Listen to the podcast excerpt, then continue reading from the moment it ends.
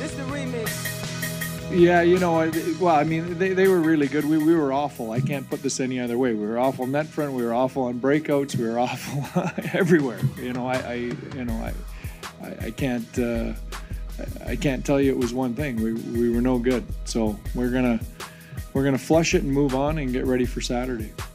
On defense. there? Yeah, pretty easy. It wasn't our game. Um, you know, Jack, you know, said it perfectly. It's it's a game that we lost. We didn't have our best, and you know we're in playoff mode. When you lose a game in the playoffs, you can't dwell on that. You you know flush it, and you know we got a big game against Arizona. Bishy, Bishy. Got a good old fashioned ass kicking tonight. Just crushed my dreams. Boom. Sadness. That's the one. Dude, shout out to a simpler time in America when all of us were captivated by the California raisins.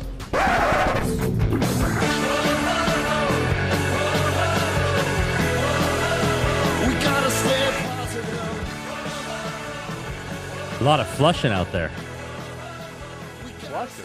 They keep flushing. Who's flushing? Well, DeBoer said we got to flush it. I think that was McNabb said we Oh. got to flush it. A lot of flushing. Sorry, I was watching Tiger Woods, who's You, you just want to flush good. it. I mean, uh, nothing. Yeah. So, do you want me to just keep spoiling it for you? Tiger Woods, he pars on on hole number three, and he just teed off on four, and he's on the fringe of the green. Oh, it's par three. Par three. Yeah. I- fringe of the green. He's not. He's gonna. He have didn't to even have- put it on. Uh, no. Uh, only the, of his group of three, only one guy put it like actually on the green. The other two were both on the fringe. I think we're kind of flirting with some e- uh, legal issues because if I recall correctly, you cannot uh, reproduce uh, accounts of the g- game or broadcast without the express written consent of, uh, Tiger Woods. well, of the PGA. All right, I will just let you know. Ti- I will either tell you Tiger Woods sucks or Tiger Woods is great. Or I guess I need to add Or he's Tiger just Woods is he- average. he's average for the Because for he's the par. gonna par. He's been every he's been single hole. average th- so far. also, He's gonna. He, will will even par make the cut? Because I think he's gonna just par every hole for the entire tournament. Even par might make it. All It right. might make the cut. It's a hard course. this may have been a good question for Sam and Ash. How do they legally say, "Hey, you can't talk about this game without the written eh, permission of like Major League Baseball or the NFL or the PGA?" Like, how can they just go ahead and say that? Like, are they going to Yeah, I mean, go after two guys at a bar recapping the game? That's right. It's I mean it's the broadcast rights for every other every other network, but you know the Joe on the street or the Joes on the radio. What are they going to do to us? Fine us. yeah. Okay. They could. They could probably fine us. They could somehow punish us. I don't know. We'll figure that out. All right. Do you think this is a good T-shirt that was a, uh, outside of T-Mobile Arena last night? Alex Norwood tweeted this out. Two guys wearing a shirt that says, "Hey Kelly, who's your daddy?" Well, would be if Daddy keeps playing well. Daddy has, da- hasn't da- Daddy's got to keep it up, man. That Daddy's got to keep it up, right? I, I- I, I didn't think, think I looked so. at the I looked at the um, shirts. Um, wanted more of a wanted more of a um, design, I guess. It's kind of just the words. Hey Kelly, who's your daddy? Uh, maybe a big picture daddy's face underneath. Who's your daddy? Like get his face in there. Um, but yeah, you you know, a for creativity. I mean, it's pretty funny that they came up with these and they actually paid to have these done. All right, let's. I'm gonna. I'm gonna ask you another speculatory question here. Uh, let's assume this organization does not make the playoffs this year. That the 31% chance they make it doesn't come to fruition. What would appease the fan base more? Not what would be better or what they'll actually do, but what would make the fan base the happiest? If Bill Foley fired Pete DeBoer, if Bill Foley fired Kelly McCrimmon and George McPhee, or if Bill Foley fired no one. Oh, not no one. I think fans are conditioned to go to the coach. I think they're conditioned to say it's the coach's fault. I think it would be more management's fault, and they should make a move there. I, I would not. I don't think I'd fire DeBoer. Now they might fire everybody, so he might. I guess that- might that's the other house. option. I mean, he might. He fire- might fire everybody. fire everybody. I just. that's the other- I, I've told you before, and I think you know. You said as well. I, I just don't think management gets enough blame for this season around this, and and I know there's been injuries. You can't control that. I get that. That's a that's probably the biggest part, obviously, of it. But if you're asking me straight question, who to blame more? I actually blame management, but a fan would automatically say, "Oh, you have to fire the coach." That's what fa- fans want. Fans whose teams are not playing well want the coach fired every time. That that's all they care about is the coach. They don't think they think beyond the coach to the. Now some do because I, I've seen some shots taken at McCrimmon online, but I've seen a lot more about DeBoer, and that's usually what fans go to. Tiger is very average. Um, so, Okay. what do you think Bill Foley actually is thinking right now? Do you think he's sitting there, 10 games left, they're behind LA, they've got a 31% chance? Do you think he's sitting there saying, we can still make it, this is still going to work out for us, we can get in the playoffs, and then anything can happen? Or do you think with 10 games left, Bill Foley's sitting there thinking, uh, this is Pete DeBoer's fault. This is the front office's fault. Uh, this is all the injuries' fault. It's not really anybody's fault. and We're going to run it back next year. Like, what do you think his thought process is with 10 games to go? Well, I think when Bill came in, he had a lot to learn about professional sports and what happens, and there's nothing wrong with that. I mean, he wanted an NHL team, bought it, spent his own money. Uh, always respected him for that in terms of it was his own money. Uh, didn't ask for uh, anything from the city or you know the, the state, so I always respect him for that. But I do think he needed to learn a lot about professional sports and how it happened. So I am going to think that those uh, that he work for him, especially in management, have convinced him it's the injuries and that it would be more apt that Bill Foley would think, you know what? It was just we've been to the playoffs every year. It was just one of those years we got snake bit, all these injuries. These guys will be healthy next year. Eichel have had, you know, a half a season, whatever it is, under his belt, and everyone's going to come back and we're going to win next year. That's what I think he would be thinking. I think so too. I think that's the most likely outcome here. I think, like, right now, he's looking at it thinking that they can still get in the playoffs, right? And Yes, then be- yes. beyond that, I Yes. think he's looking at it saying, we were really unlucky this year. And I mean, they were. There's no denying that. They've had some of the worst injuries I think we've, we've ever seen a team have. But I think he's looking at it saying, we were really unlucky this year. This isn't anybody's particular fault. I do think that's the most likely outcome. And obviously, there's going to be roster changes in the offseason because Well, they're- yeah, they're going to change the players, sure. Right. But I think for the most part, it's going to be, yeah, the front office has built a good core, right? There's a lot of good, there's a lot of talent on this team. And the roster, there'll be changes, obviously, but the roster is going to be good enough to essentially run it back next year. And if everybody's healthy, things should go much better. Things should uh, look a lot better next year for the Golden Knights. Let me ask you the other part on the health question here, and this is this is probably an off-season question that uh, that will maybe need to be addressed by the Golden Knights. But if you go through this team's best players, I think I Jack Eichel, who's 25, but William Karlsson's 29, Jonathan Marchessault is 31. Uh, you look at Pietrangelo's 32, Alec Martinez is 34, right? Brayden McNabb is 31, Robin Lehner's 30, Max Pacioretty's 33, Mark Stone's 29. That's uh that's that's the core of this team.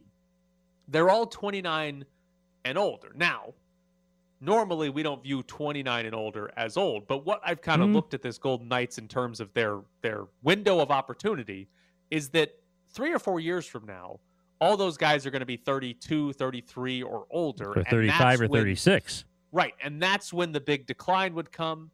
And specific to this year, that's when the injuries would come, right? You'd expect Right. there to be more injuries as guys get older. Mark Stone's 29. He's having back problems, right? Yeah. Max Pacioretty is 33. 33, and he's having issues under contract for two more years. Robin Lehner's 30, has had multiple injury issues this year, right?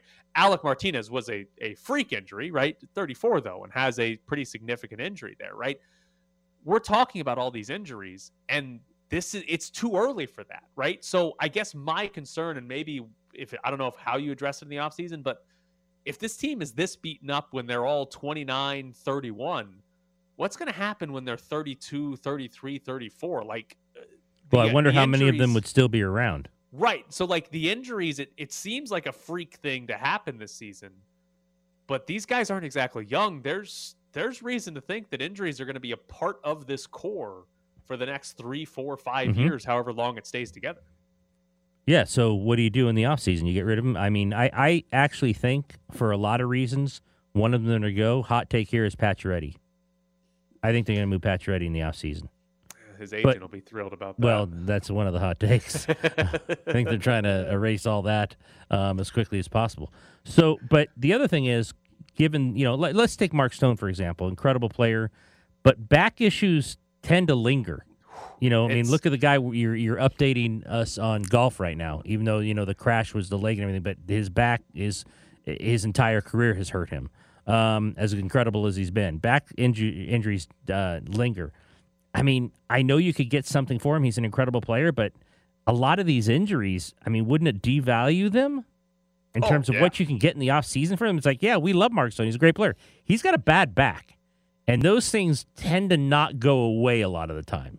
I believe Mark Stone has a full no trade clause too. So even wanting to trade him would be Okay. unless he was okay with Unless it. he was But- all right.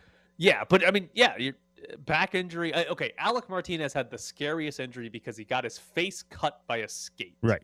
But outside of that, because obviously that could have been a lot worse, and he ended up missing a ton of time, so it, it's worse than we actually know. But outside of that, the fact that the, the captain of the team, the guy that's supposed to be the best player, or maybe second best now that Jack Eichel's here, the fact that he had a back injury and that he has it ha- it hasn't and it hasn't been linear. Remember, like back in Right. December, he's he's had multiple instances where he has missed time and Yeah. then come back. It hasn't been linear. It's a back injury. Like that's that's scary. Like you look to the future and it's like how healthy can Mark Stone be? Is he is he going to be 100% if he comes back at the end of this regular season? I think most of us assume no, that if he comes back at the end of the regular season, he's coming back at 80, 90 something Right. percent like that. And that's kind of a scary thing for Mark Stone to have back injuries and how long is that going to be an issue? I'll say this too. I feel bad for Jack Eichel. Really? It's hard to feel bad for a guy that's going to make $10 million playing hockey, but Because of what happened when he got here and all these injuries, and he hasn't been able to play how he thought he would be with the people he wanted to play with? he has never played in a playoff game because the Buffalo Sabres have been terrible. He the Sabres don't allow him to have the surgery he wants to have. He misses part of a season because of that, right? He could have played a lot more games this year if they had let him have the surgery. But if he gets out of Buffalo, finally gets out of Buffalo, finally gets to have the surgery he wants, right? All that's good for him. Goes to Vegas, a Stanley Cup contender.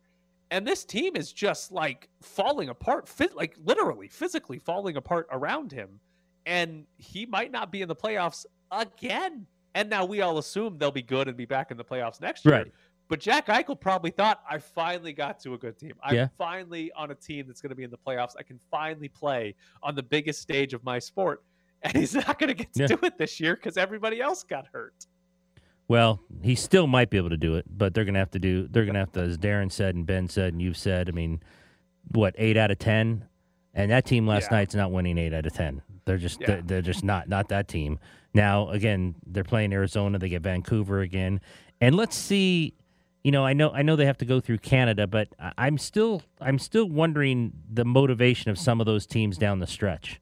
Like that, I'm gonna uh, watch that. You know, if Dallas has something locked up and plus three three games in hand, St. Louis, they might eke in here more so not because they're really good, but who they're playing and what motivations are down the stretch. That could happen Yeah. as well. I mean, St. Louis, if I'm locked in and it's the last game of the year, I mean, you have to put a team out there, but I don't know how hard I'm going. I mean, the playoffs are going right. I mean, the, uh, you're going to start the playoffs in three days, so they might get to put a really team out there. fortunate down the stretch here to play teams that know their fate.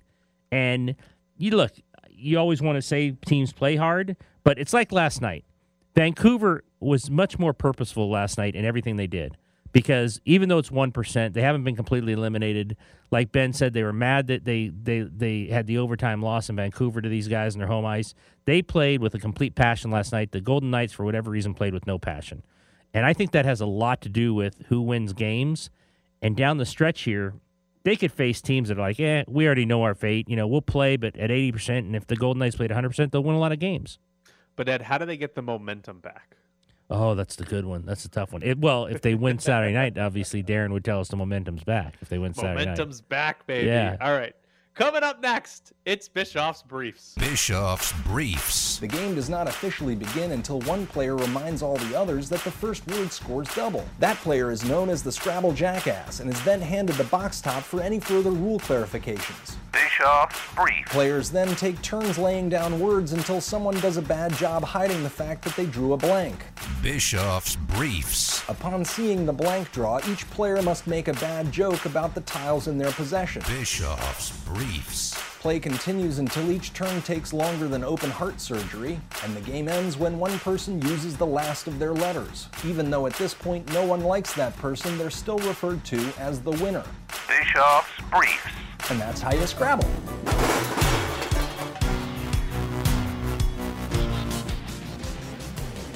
Today, Bischoff's Briefs is taking a look at draft capital and teams that go all in, like the Raiders did by trading away their first and second round picks. Timo Riske of Pro Football Focus put out a chart to basically show over the next two years which teams have the most draft capital. So the 2022 and 2023 drafts. At the bottom of that list, the teams that have the least draft capital.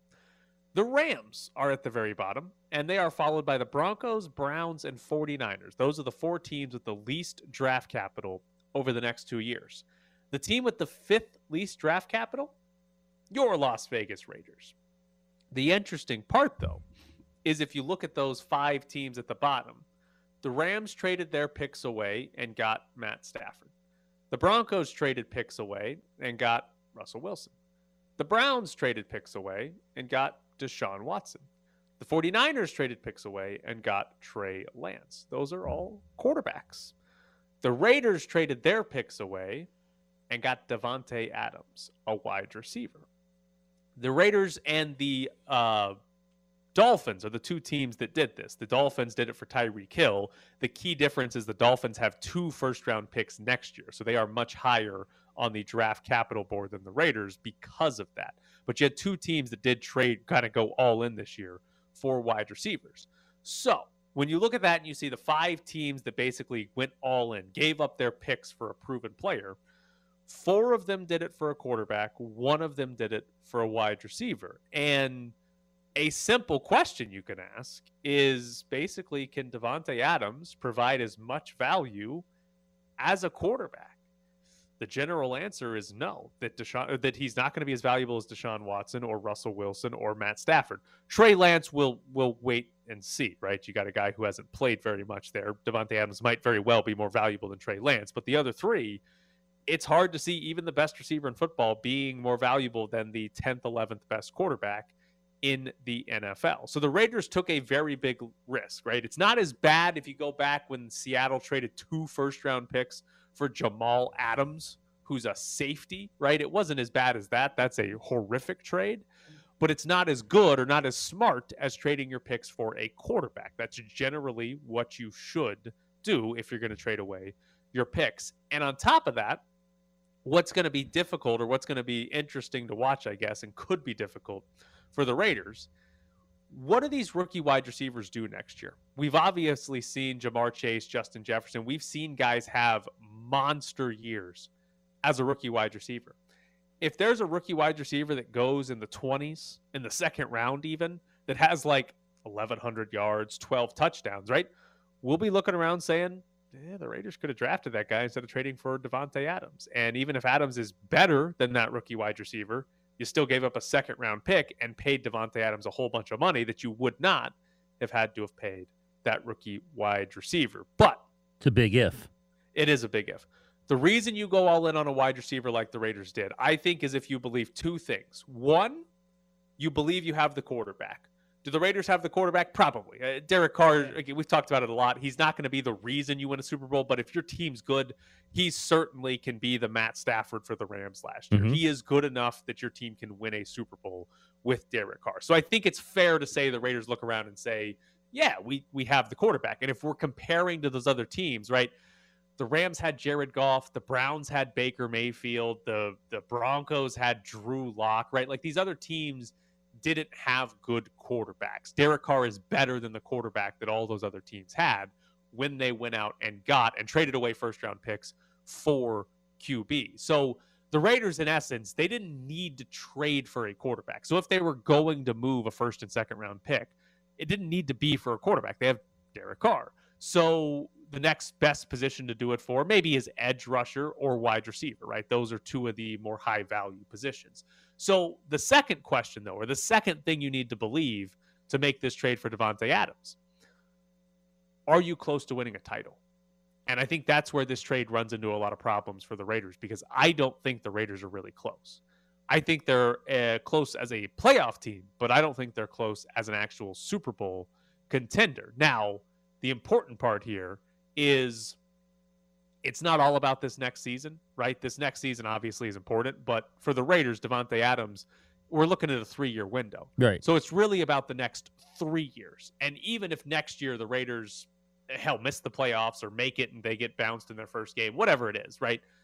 If they year two or year three are really good, have a lot of success, we'll look back and say, okay, that was worth it. It took them a year, but that was worth it. So this trade can work out well for the Raiders in 2022, 2023, or 2024. If they have a Super Bowl contender in one of those years, then we'll look back and say that was probably worth it. So here's the question I have for you How far into the playoffs do the Raiders need to go at any point over the next three seasons to look back and say that was a successful trade for Davante Adams, or just in that was a successful run by McDaniels and Dave Ziegler? AFC Championship.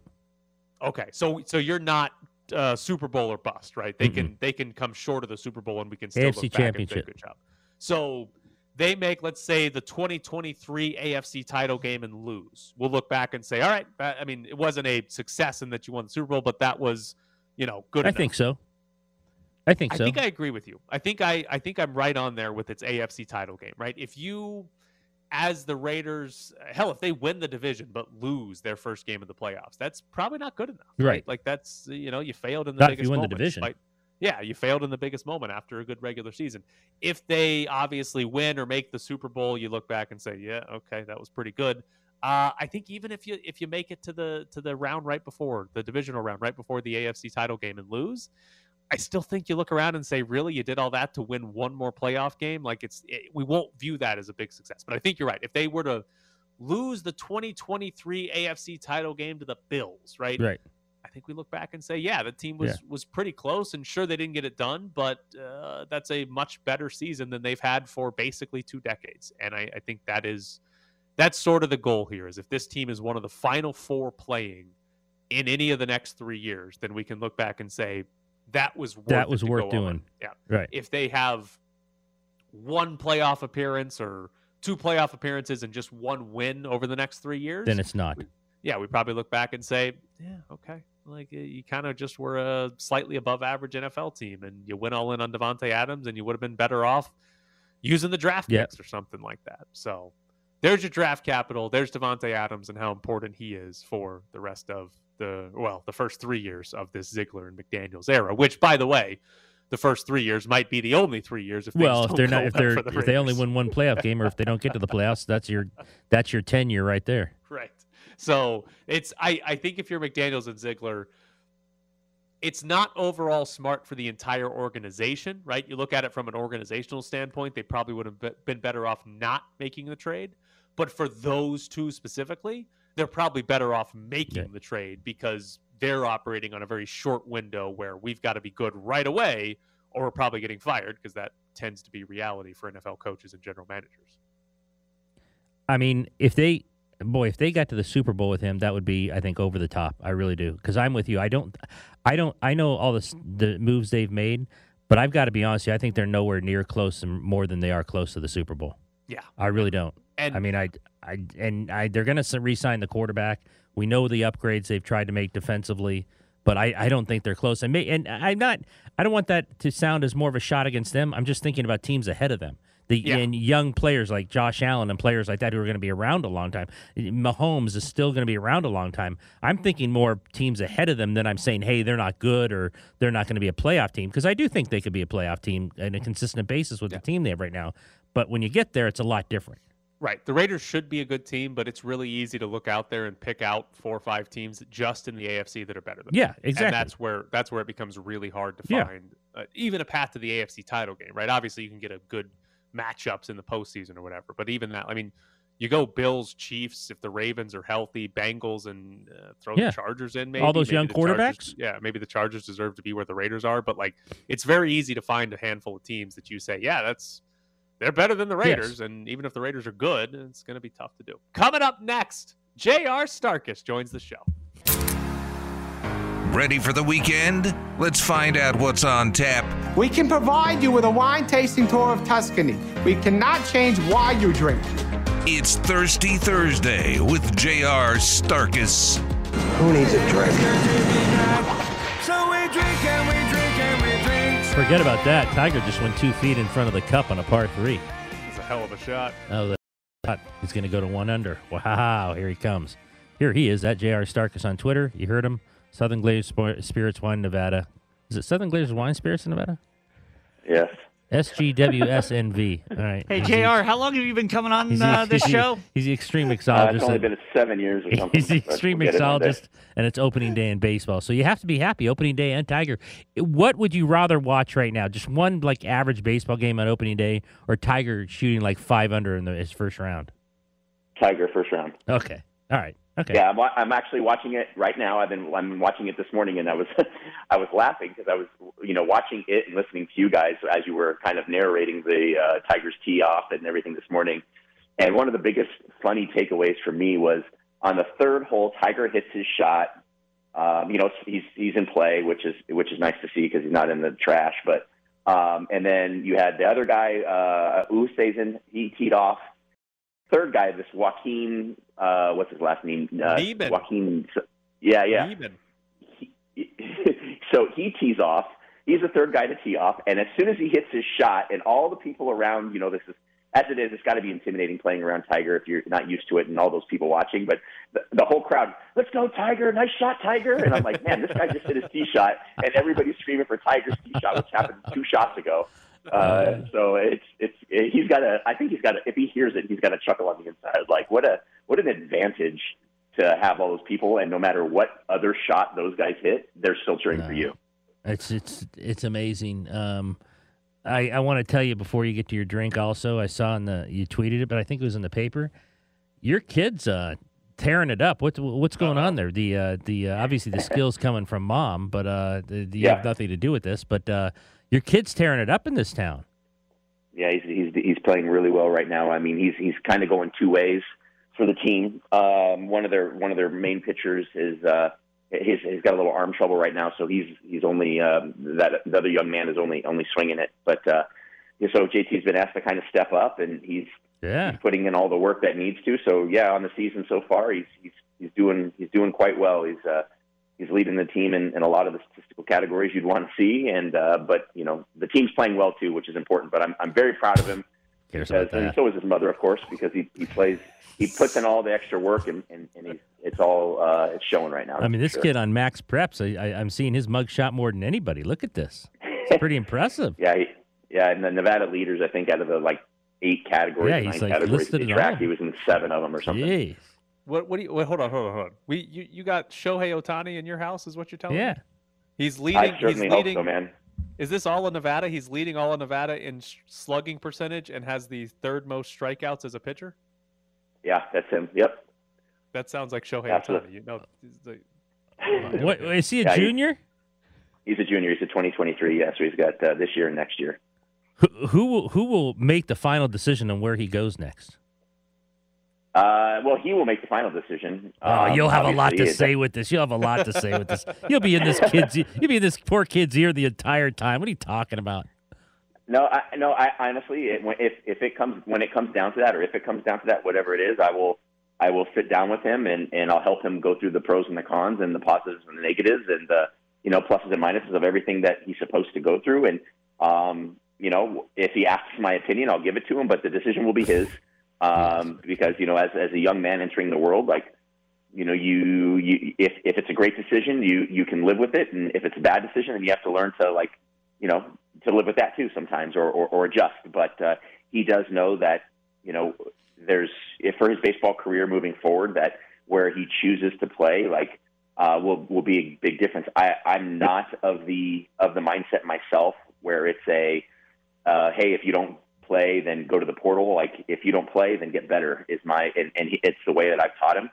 Um, you know, and so yeah, no, it's, it's it's the truth. Like, but listen, here's the thing. Like, unless you're completely unless you're completely lied to, right? Unless you're completely lied to, then you know, uh, I would hope that a coach, whomever is, is recruiting him, would be honest. But um, unless you're completely lied to, you you know, you, if you can't start for your team, you got to find a way to get better. Because if you can't start for that team and you want to play at the next level, then how the hell are you going to do that? You have to find a way to get on the field, and that's all going to play into where he's recruited, right? If he has a Division One opportunity where they say, "Hey, you're going to sit for two years," um, and, and you might, and then you'll have an opportunity to compete, compete as a junior because you got these these guys in front of you, or you have a opportunity for maybe a lesser known D1 or a D2 where they're like, hey man, you're our guy from day one. You know, you might you might look at that because any coach out there at any level will tell you that you know D1 schools are great, but it doesn't mean that they they're they're better than a D2 or a D3 or, or JUCO. Like there's a lot of talent out there. Um, there are dudes at every level, and wherever he decides to go, it's it's uh you know you, you have to be a good baseball player to play at the next level. So um, I'm proud of him wherever he decides to go. Get in the portal. thousands of thousands of kids in the portal now. You got to play There right. are, if you don't play are. right, you get in the jump in the portal. Jump in the portal. It is Masters Day. You like to do some themed drinks for us because it is Masters Day. I like that uh, Ryan Reynolds is now being. I like the Ryan Reynolds. Anytime you you uh, tag him in a tweet that we're going to go to his gin. So what's going on today? So the the you know the, this this tournament has always been special to me, and uh, I enjoy golf, and it's always it's it's definitely the kickoff to like the you know the spring and the summer.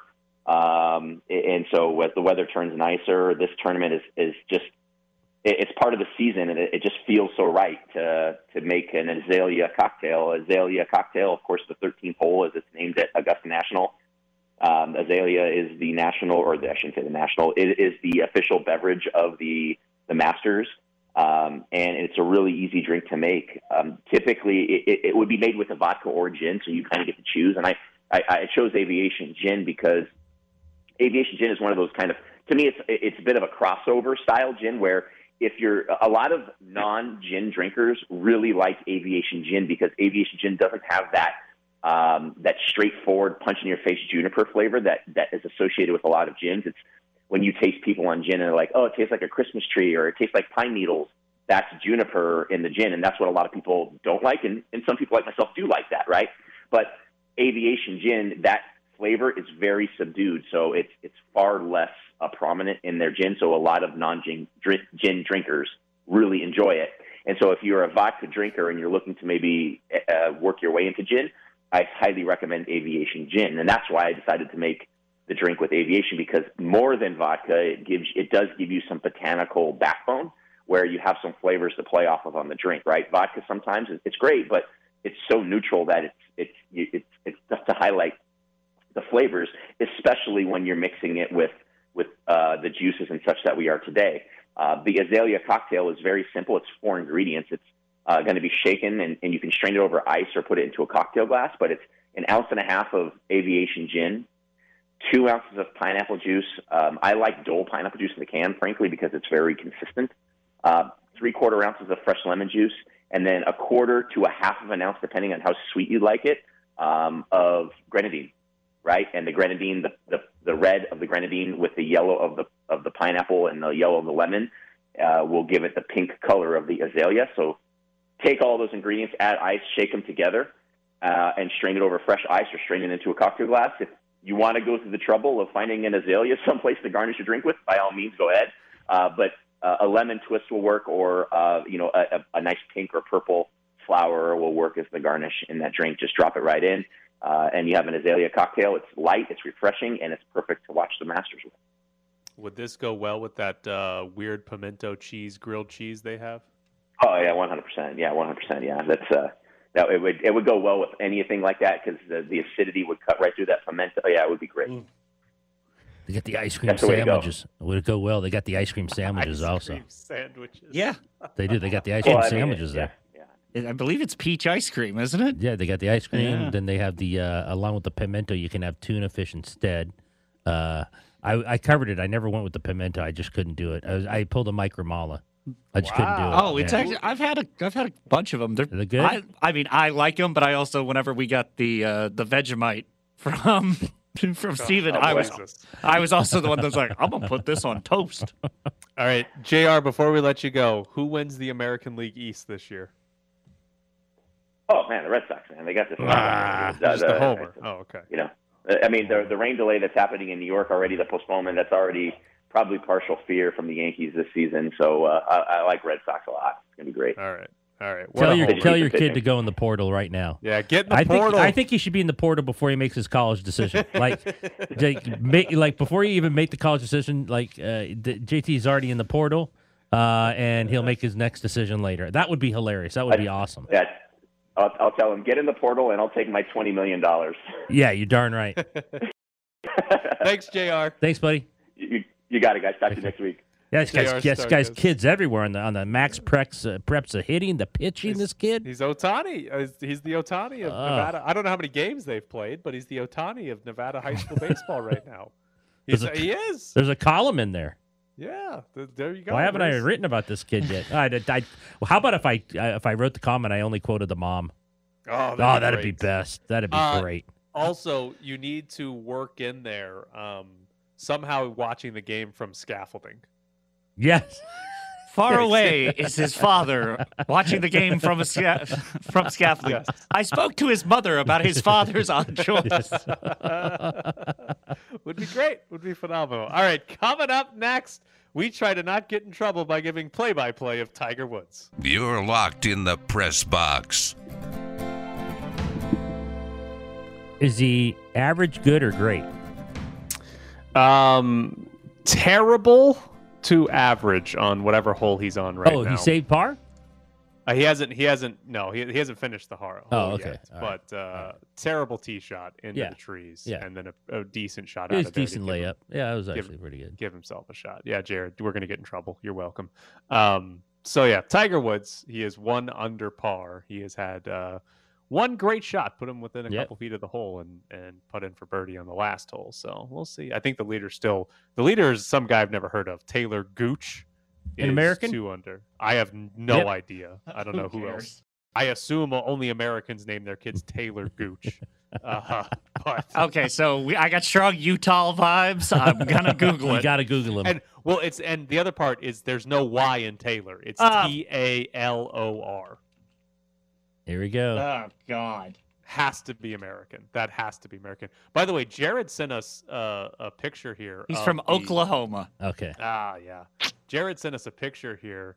That's a pretty good shot. Um, I'm not gonna say more than that. He's not gonna say who, but it's a pretty good shot.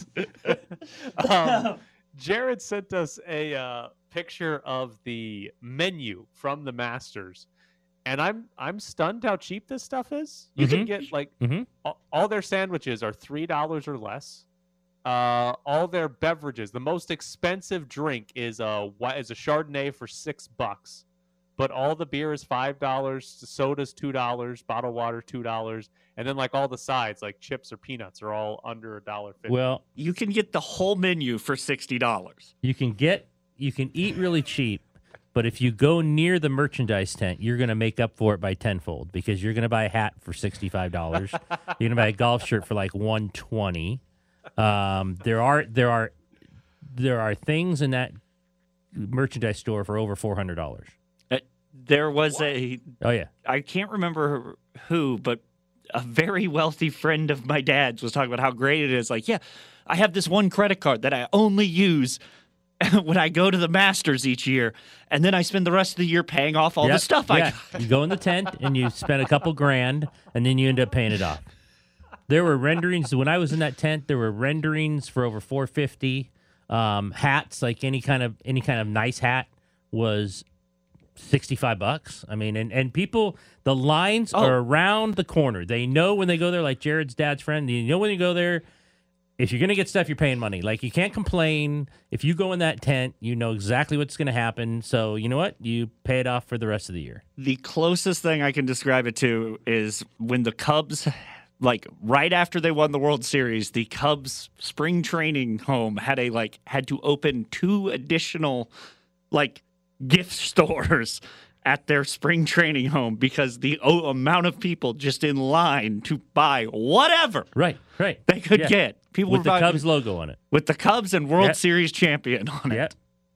Oh, the Masters stuff. I have I have some Masters stuff from when I went, and it was uh well, it was a non-tel Greenspan thing. it was. I mean, there there was no. I mean, I came home was like, oh, it wasn't that bad. It wasn't that bad, but it was like a sweater and stuff, and it was uh yeah, not good. My buddies are covering it right now, and he was gonna watch Tiger for two holes and then go to the tent because he figured that everyone was watching Tiger. It might be a good time to go and just spend his life savings for like you know for whatever he's gonna buy. I need you guys to, to do me a favor real quick. Uh, Taylor Gooch is tied for the lead with a guy named Harry Higgs. Please Google Harry Higgs and let me know if that's exactly what you think Harry Higgs would look like. Have you already Googled him? Yes, I have already Googled him. Harry Higgs. Yep. That is a that is wow. And the oh. oh. that looks like a guy named Harry Higgs from Camden, New Jersey. 30 years old. That that 6'2", 235, coming down the freeway. He also, yeah, he also looks like like, hey, you guys might have grown up playing your private courses. I go out oh, to yeah. the Muni. I, am out at the Muni exactly every day. That I, is absolutely this, a Muni player. Oh, he took his shirt off at the one in Phoenix where they actually go crazy. I love this guy. He's my new favorite golfer. Eric Higgs. Oh, this guy's incredible. He's, he's tied like, for first at the Masters. Yeah, he's tied for first. This guy's incredible. He's like doesn't button his shirt up, so he's got like a little. You get, you get a little bit of chest there. You can see the belly hanging over the yep. belt, even with the shirt. This guy's incredible. I got to find him. What is he wearing today? this is, this is, this, I don't need Tiger. I need Harry Higgs in my life because this guy's amazing. He also has like the facial hair that only grows on your neck. but it's not like a full neck beard. It's literally like it's just like spots. You, you didn't shave today. Yeah, but it only came in like you've got stubble only on your neck. Harry Higgs is my is my, the best golfer in the world. Uh, I will not hear any arguments against this. This guy's incredible. All right, I do want to end the show with this. Uh, Libby Schaaf. She's the mayor in Oakland. Yep. She was on TV today on Oakland's uh, ABC affiliate, uh, Channel 7 there. She called Las Vegas a gross desert. Wow. I really love this. This is really? phenomenal. She's going I after need, it hard. I need Libby Schaaf and people in Oakland just dumping on Las Vegas so that we can in return just dump on Oakland. Yeah. Well, like well, she's phenomenal. used to people dumping on Oakland. Maybe she's just flipping the script. But I mean, it's also oh, it's a gross desert that all your sports teams seem to really like. yes, exactly. I need so okay. I think we we got the Raiders. I think they need to like keep the A's or something, but this be a really drawn out process. And Dave Kaval keeps trying to use Las Vegas, but that way, like they won one battle, we won another battle, and we can just continuously trash talk Oakland. Well, I mean, the rest of time. By all means, winning the Raiders uh, is like of the two. Oh, we like at least like Mark Davis may not be the richest NFL we owner, we win. but he just he's willing to be yeah. like, yeah, I'll sign you to a contract. We win that battle. we win that battle. We will pay players more than seven dollars. That's the plan. We might not win. We might not win, and we might not be the richest. What was she? She was we'll obviously being asked about the A's and, and moving and everything. Was she? She was on like a television show. Yeah, yeah. She was on with just like I guess the morning morning show, show? Mi- midday live. So okay. Should we try show. to get her on? Yeah, oh. absolutely. Yes. And All right, I'll reach out. That would be great. Um, yeah, and they she was she compared it to the beautiful coastline of California because they're talking about the location of the A's ballpark being right there. What? Oh, down at the Howard Terminal by the water? Yeah. So, oh, okay. That so she was she was comparing the beautiful coastline of California to the gross desert of Las Vegas. Like, which, uh, listen, I will I will say this: if you're gonna come after Las Vegas and try to give a reasoning 30. for why you shouldn't move your gross Vegas, desert, I wouldn't go gross desert. I would simply say in 20 years they won't have any water. Like that. That's 20. It. We don't. We don't. We don't have a response to that. Like no, I don't 20. know that we have a response to that. Lake Mead's going to be empty in a decade, and all the water is going to be in the Bellagio fountain. So that's that's all you got to say. Is just say they don't. They're not going to have any water. The Raiders are going to be back in Oakland in three decades because we ran out of water here. So go ahead and move to Vegas. You'll be back in Oakland soon.